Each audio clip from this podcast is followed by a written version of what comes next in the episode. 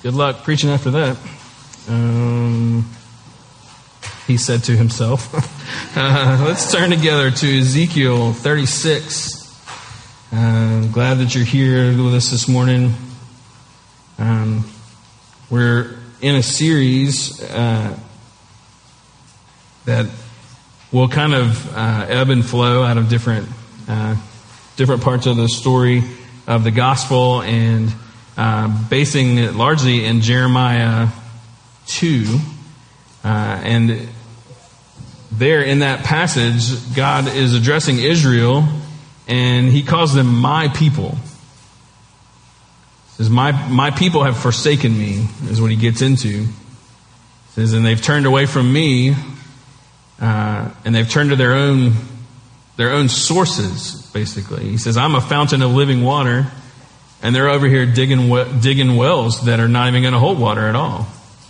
And in their case, it was the worship of other, of these idols, of these carved, graven images. And so he sends a prophet in to tell them, hey, you've, uh, you have um, slipped into something and you may not even realize it, that, that you have turned your back on the Lord and you're turning to these created things and he's calling you back.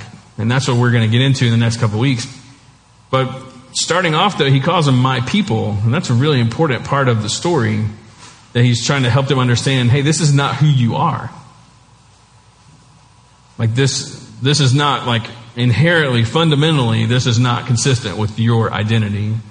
And um, so we're going to hang out there a little bit first because our identity in, in Christ and what he says about us and who, who he has made us, uh, it's from, from that identity that we act and think and uh, make our decisions and, and everything. And so uh, last week and in community groups this last week as well, we looked at 1 Peter chapter 2,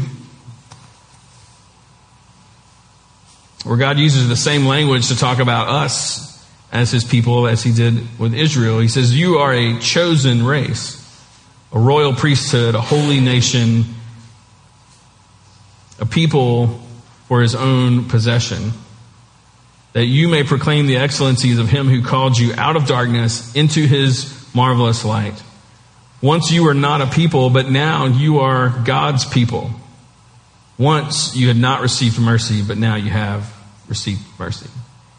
Um, he makes this incredible identity statement about us that is not describing us, it is defining us.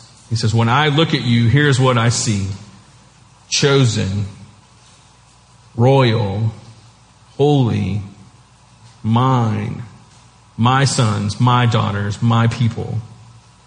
Um, this is incredibly significant on so many levels.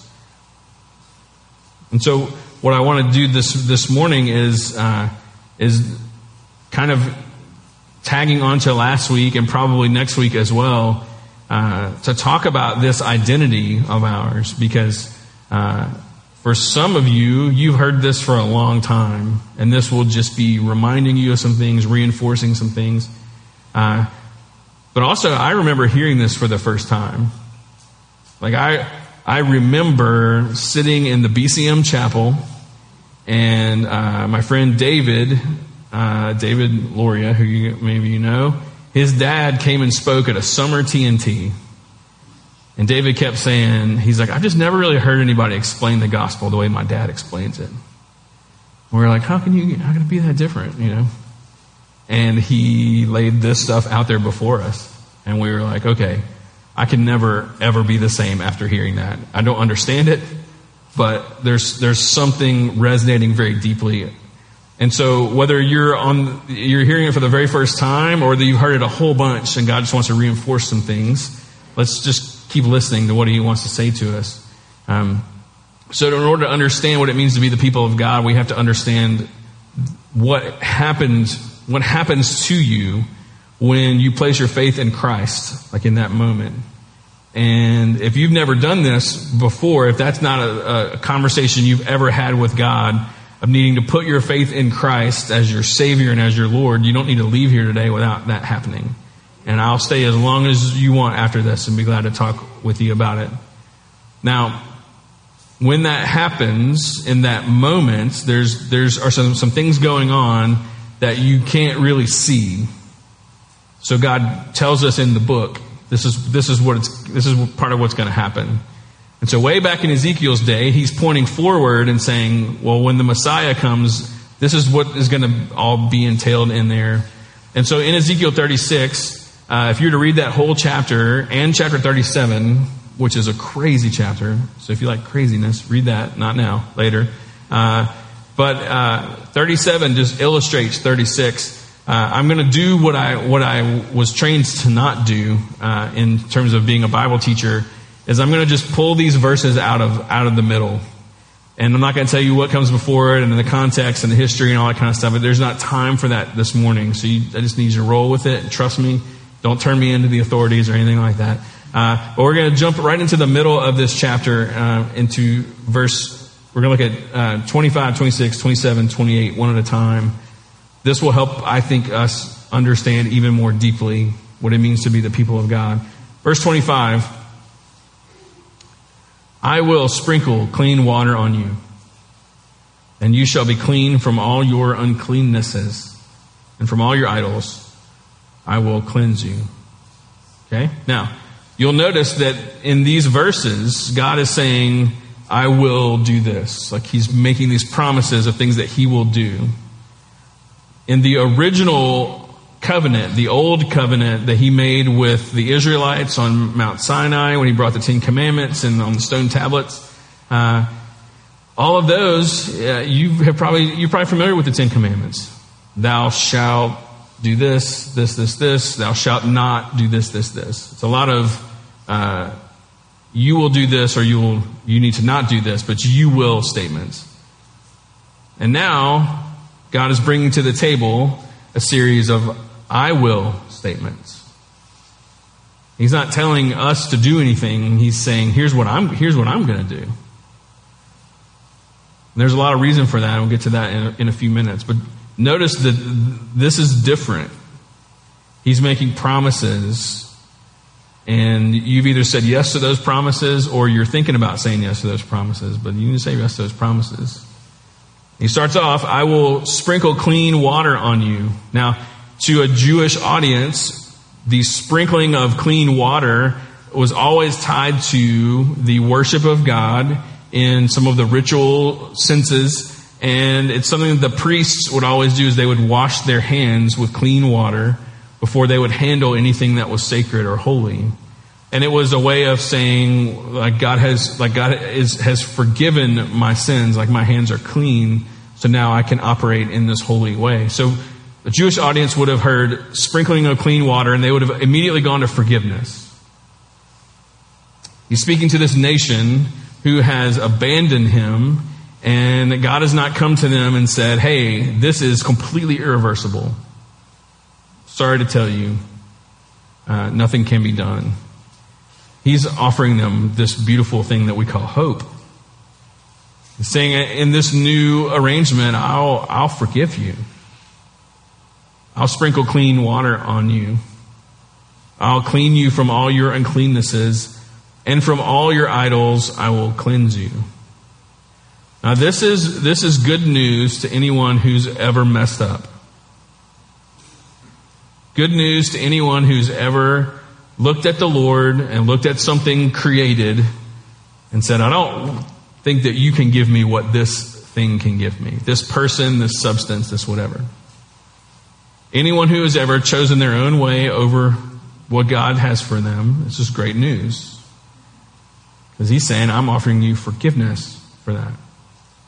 And when he says, all your uncleannesses and all your idols, uh, if you do a deep dive into the original language of Hebrew, the word all means all. So there's no exception in there. There's no wiggle room in there. He's saying, nope, all of it. All the dumb things you've done, all the dumb things you will do, all the dumb things you're doing in this very moment, all of it is included. You can't make yourself an exception to what God has said. You can't. And that's really good news, too. Because we're always looking for a reason why we're an exception to things. I don't know why we're, we're just weird that way, but God says all your uncleanness, all your idols, all means all.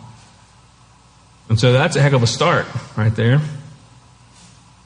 Doesn't matter if you feel clean. You ever not feel clean about some of the decisions that we've made? You feel like that's lingering in some sort of way? Well, that's because shame and sin are like like partners, right? It's just kind of how it works. And so when when we have like messed up in some way or whatever it might be, and you have that realization, there is a shame that's there, and so you feel unclean some way. And what Jesus would weigh in and says, Well, I said in the verse right there that you are clean.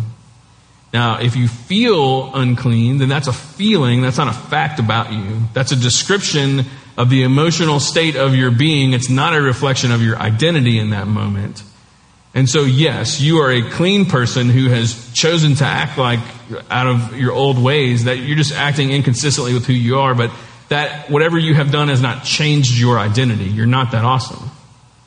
You're not that powerful. You're not, that's just not how it works. You can't undo what God has done. So, if you feel weird about stuff, there's the good kind of feeling weird about it, which is called conviction. There's the bad kind, which is called shame.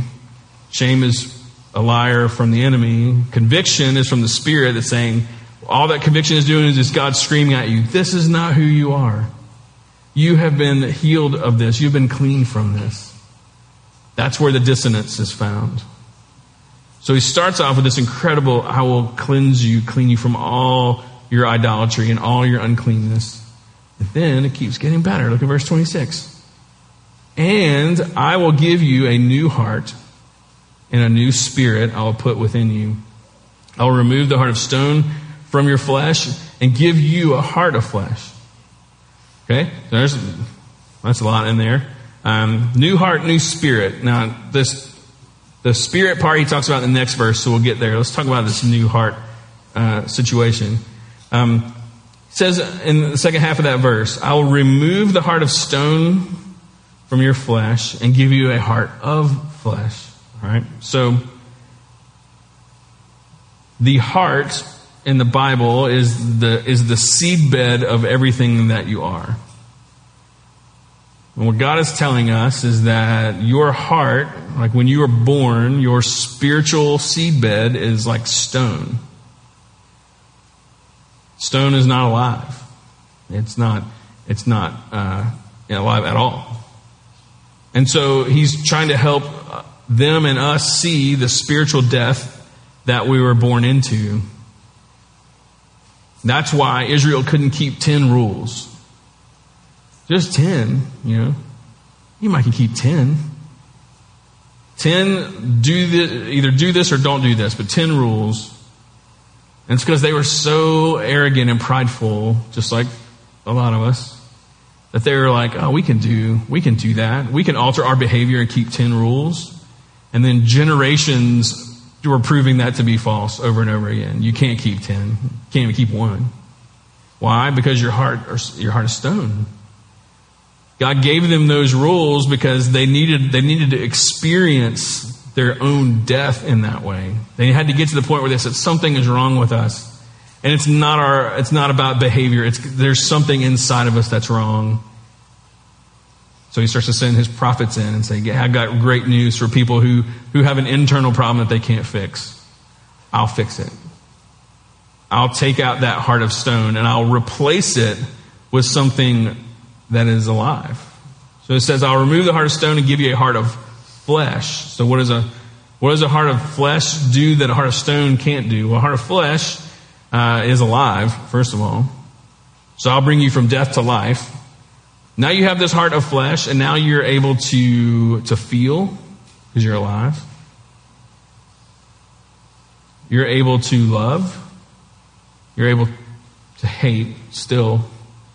You're able to choose God now when you had a heart of stone, you couldn't choose God no matter how hard you tried. Now you can choose Him, but you can still choose yourself.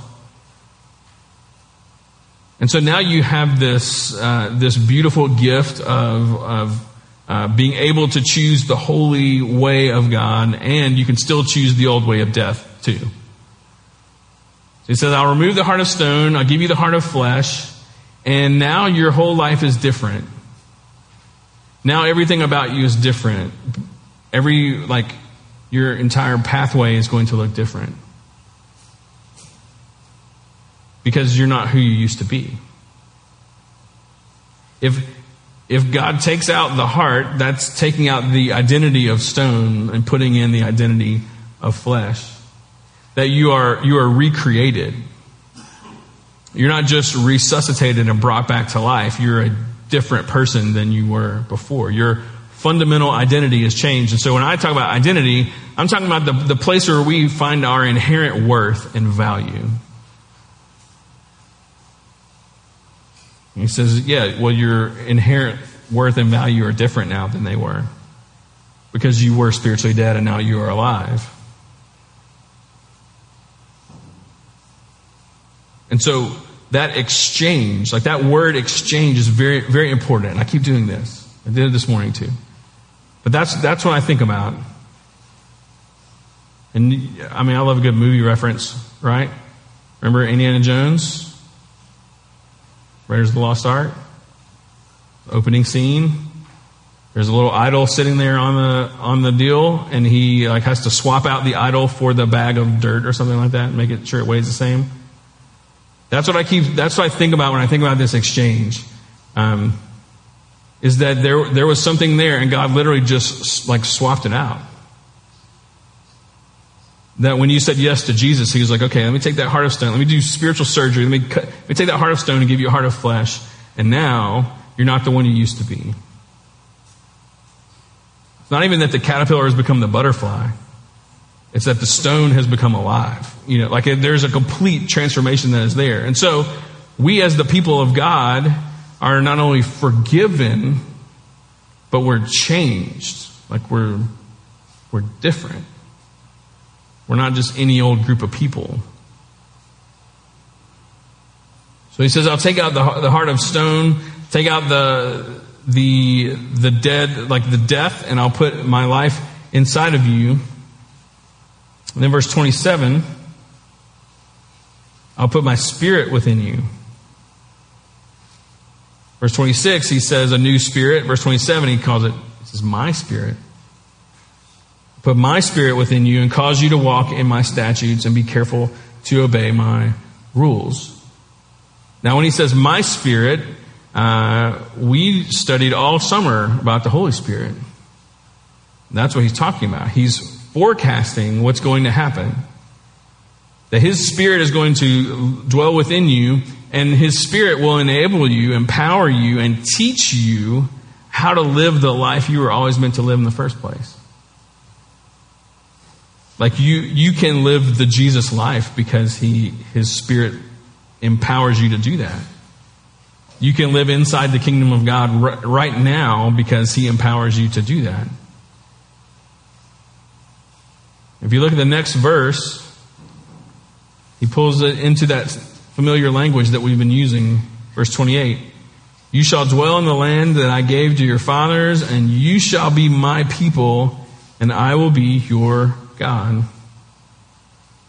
He comes to his people and he says, How about this? I'll cleanse you I'll exchange the stone heart that you bring to the table for the heart of flesh that I created you to live with and make you alive. And I'll put my spirit within you to empower you and to teach you how to live the life you were created to live before sin came in and broke you. That's what it means to be my people. Do you want, do you want in? That's what he's communicating through Ezekiel to this nation of his own. What he's communicating to us in this room today to say, this, this is what Jesus is going to come and do. For us on this side of the, of the history timeline, we're able to see, oh, he was talking about Jesus. Jesus came and forgave us through his death, burial, and resurrection on the cross. And then when he ascended to heaven, he sent the Holy Spirit to indwell us and fill us. Like these verses are ours. In Ezekiel, they're looking forward in time, and now we're looking right now. God has done this very thing. This is what it means to be the people of God. This is why we're not, we're not like everybody else. Not saying, I don't mean that we're better than anyone or anything like that, but like to the people of God, we're not like everyone else. Our identity is different. It's not just that we find it in another place, it is fundamentally different that we are alive and forgiven and we're His. So when He looks at us and He says, I chose you, you are my royal priesthood, my holy nation, you are people for my possession. He's talking about this stuff. That you are not the one you used to be. I'm not the one that I used to be. He comes to us and he says, I will do all these things so that you can be who I created you to be in the first place. All it's just faith in Christ. That's do you believe that this is what God has done? And it's ours.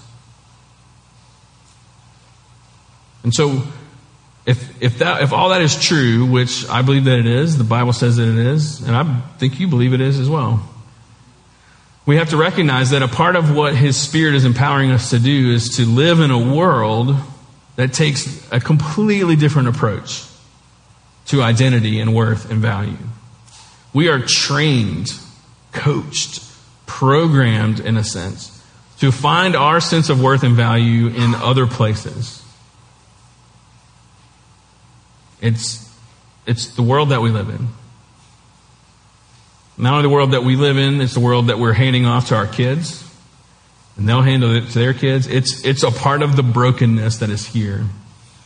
And then you have the people of God scattered around the world saying, yeah, that, we're, we're, that's not us. We're not, we're not wired up that way because we, we know who we are. And so, in the next couple of weeks, we'll, we're going to get into some of the some of those things because that's really what this this passage in Jeremiah two is talking about: is forsaking God, the source, and trying to find our own sources by digging holes in the ground, letting them fill up with water. You know, we'll look at one of the things we turn to, but First, we have to understand that fundamentally, that's just, it's because it's not who we are. It's not just those are bad choices. It's no, those are contrary to our identity. Um, a couple years ago, I showed a movie clip that uh, that I think illust- helps like illustrate the world that we live in, and not only like our, where our sense of identity comes from, but what that drives us to do. And so uh, I'm going to show the, we'll show the clip. It's from the movie Gladiator. Um, I'm not trying to get like man points or something like lame like that by showing a gladiator clip. It's just a really good, I think, illustration of something. So uh, it's just like a minute long. If you're watching by live stream, we're gonna have to like be creative with this so that the uh, the filters and stuff from YouTube don't like cut us. Okay. So if you're watching my live stream, we're gonna pull the audio down and we're gonna go to like the wide shot and just hang, hang in there with us. It'll be fine. If you're here in the room, let's watch this clip. Uh,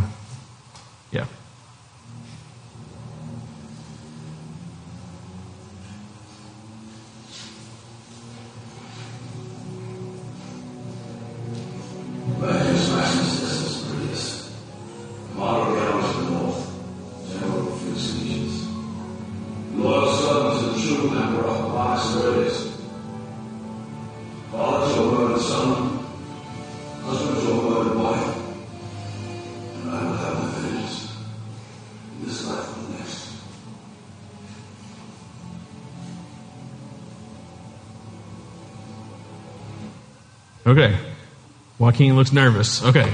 Um, so in this in this moment in the movie, he just makes this declaration of who he is and what his intentions are, and uh, it's you know it's it's a movie. I understand we're talking about a character, but that scene I feel like reflects something about our world.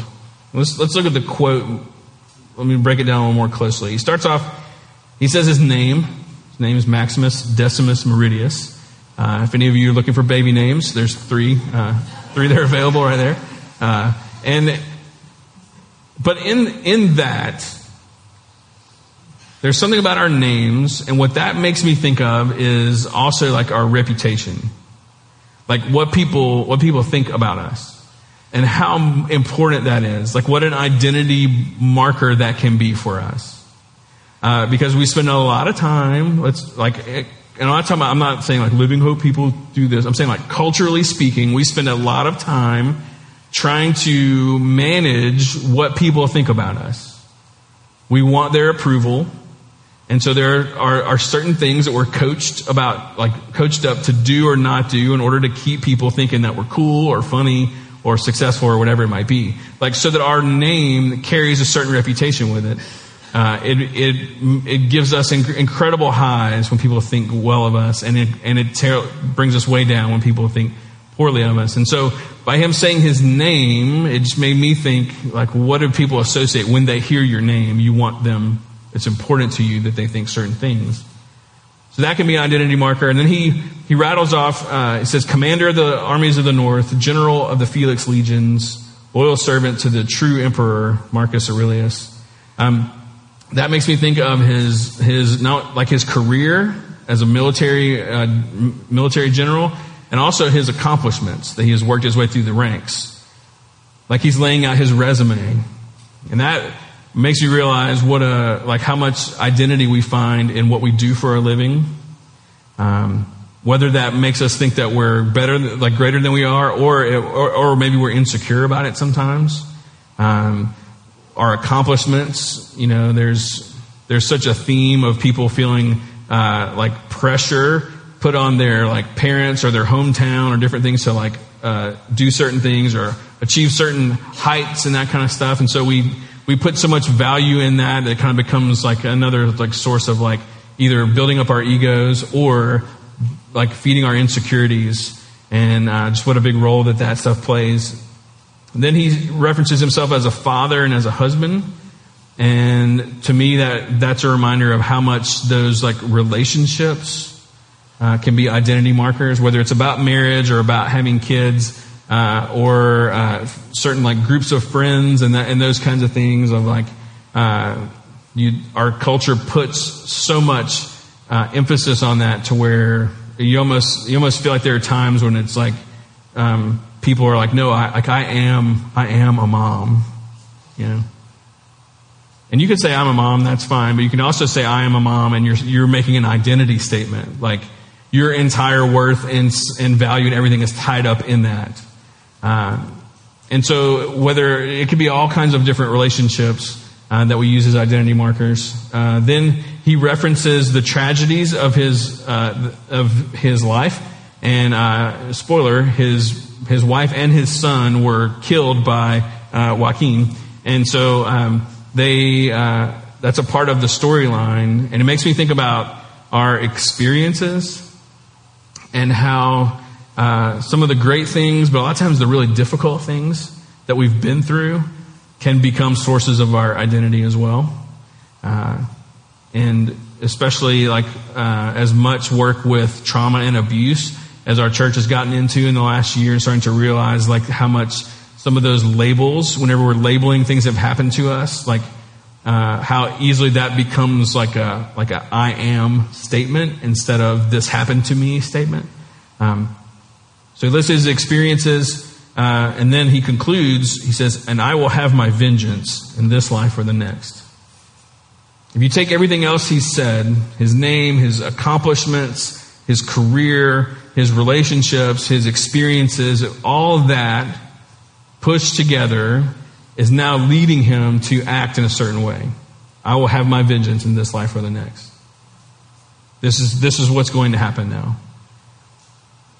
And if, if we step back from the movie a little bit, I think there's, that's a pattern, you know.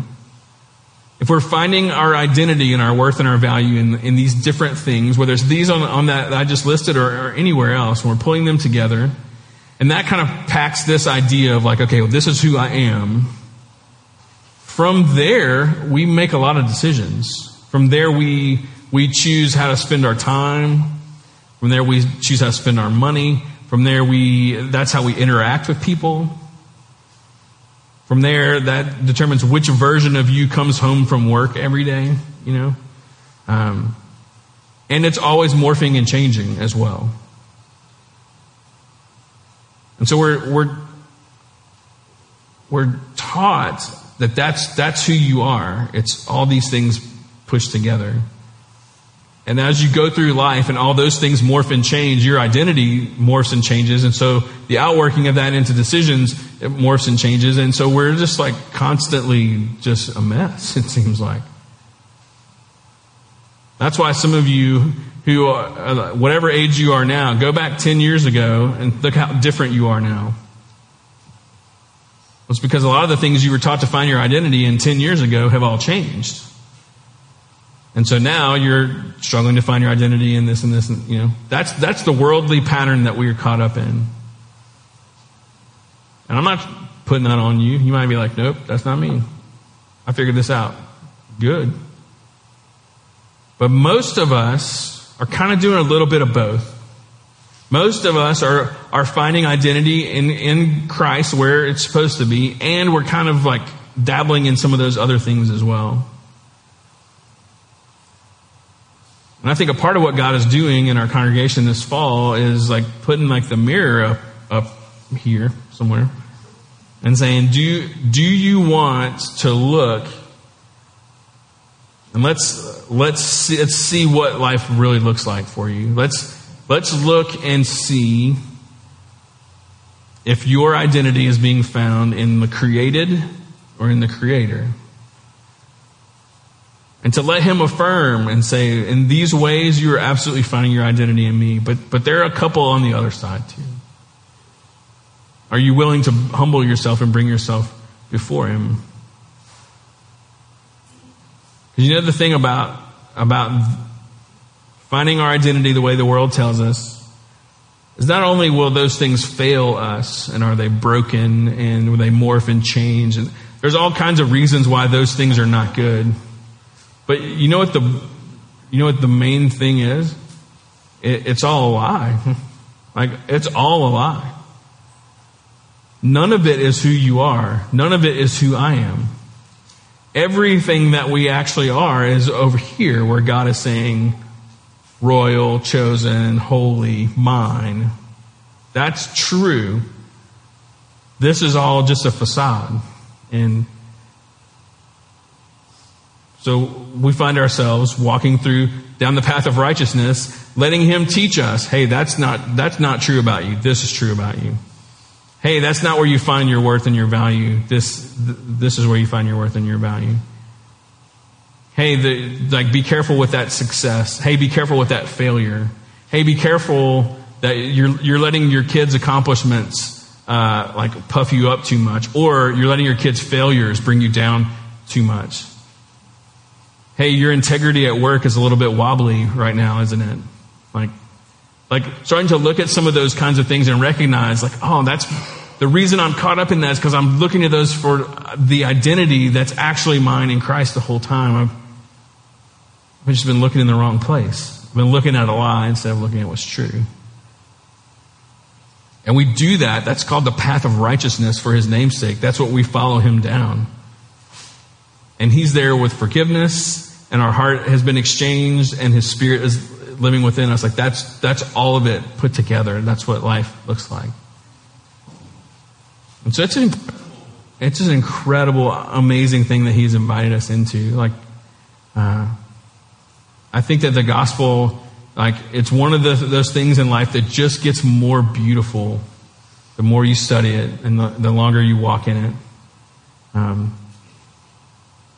and I hate how I feel like uh, there are a lot of a lot of people in our family, like in our not our church family, but just the family of God.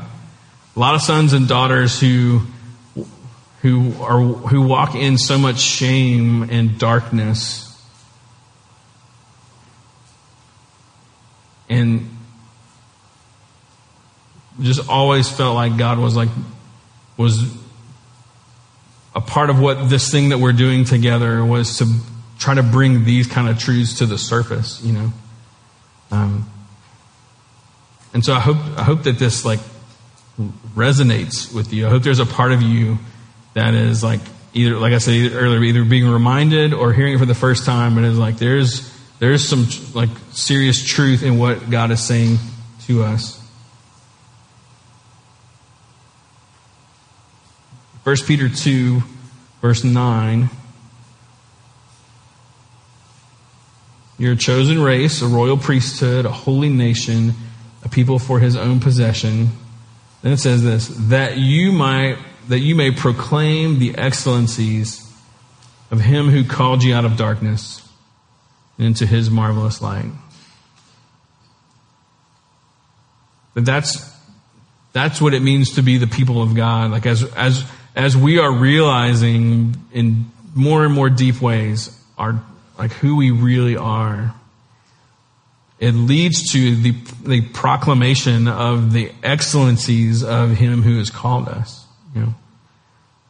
Like it, it, it drives us to act as well. See, if, if, if our friend Maximus has this misplaced identity and it's leading him to vengeance, there's a pattern there. We can look, we can look at the behaviors and the outcomes of things and usually trace those back to like, man, I'm finding my identity somewhere else. But you could do the same thing with the Lord.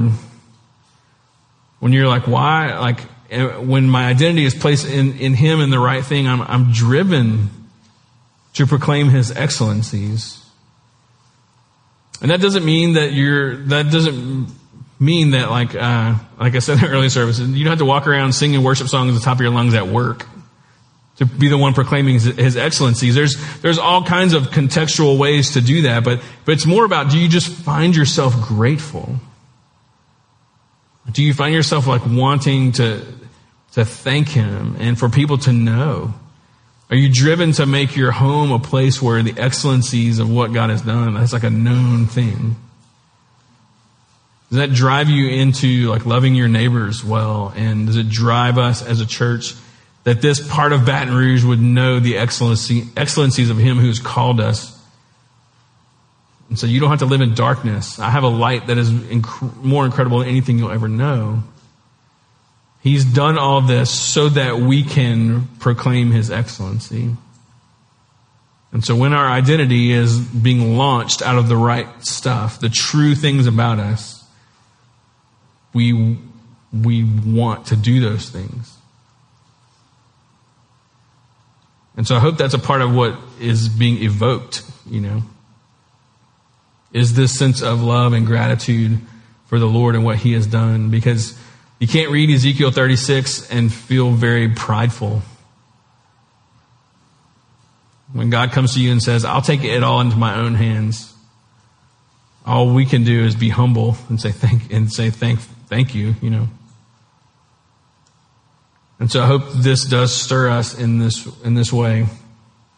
The beginning of 1 John 3 verse 1 says, See what kind of love the Father has given to us that we should be called children of God, and so we are. Uh, that's an identity statement.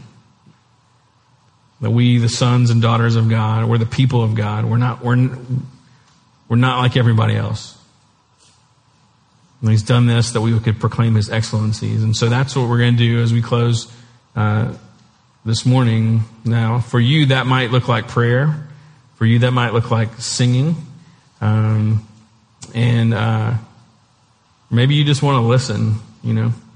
Whatever you need to do, we want to give ourselves a few minutes to respond to the things that He's stirring among us. And so uh, let's stand together and pray as our musicians come back.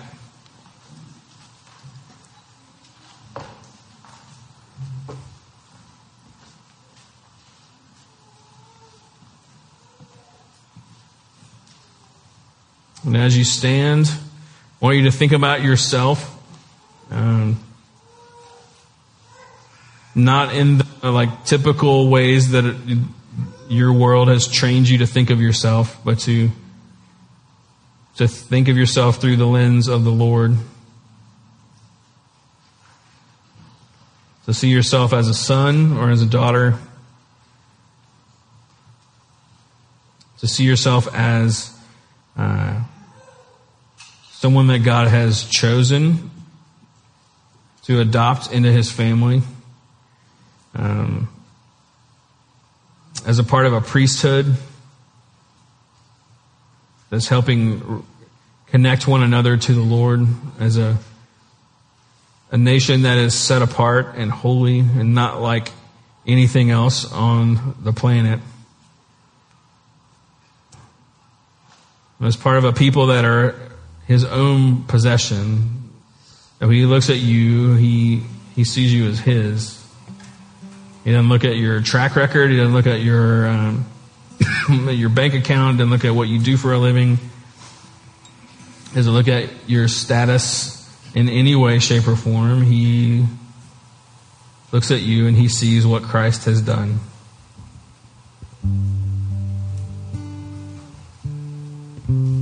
Think about yourself as being sprinkled with clean water and forgiven of all your uncleanness and idolatry. Think of yourself as having uh, had spiritual surgery where he removed that heart of stone that symbolized your spiritual death, and He's given you His heart, His spirit. Now that you now you're able to think and feel and choose the Lord. The Spirit is within you, empowering you so that you can learn in increasing manner to choose Him over yourself or over the pressures of the world around you. That he's training you and morphing you and he's helping your the way you live your life catch up with this new identity that is yours.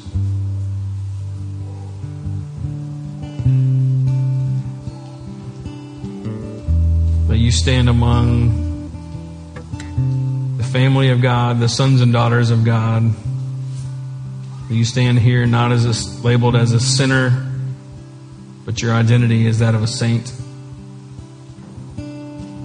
But all of that pales in comparison to the goodness of the one who looked at you and set all that into motion.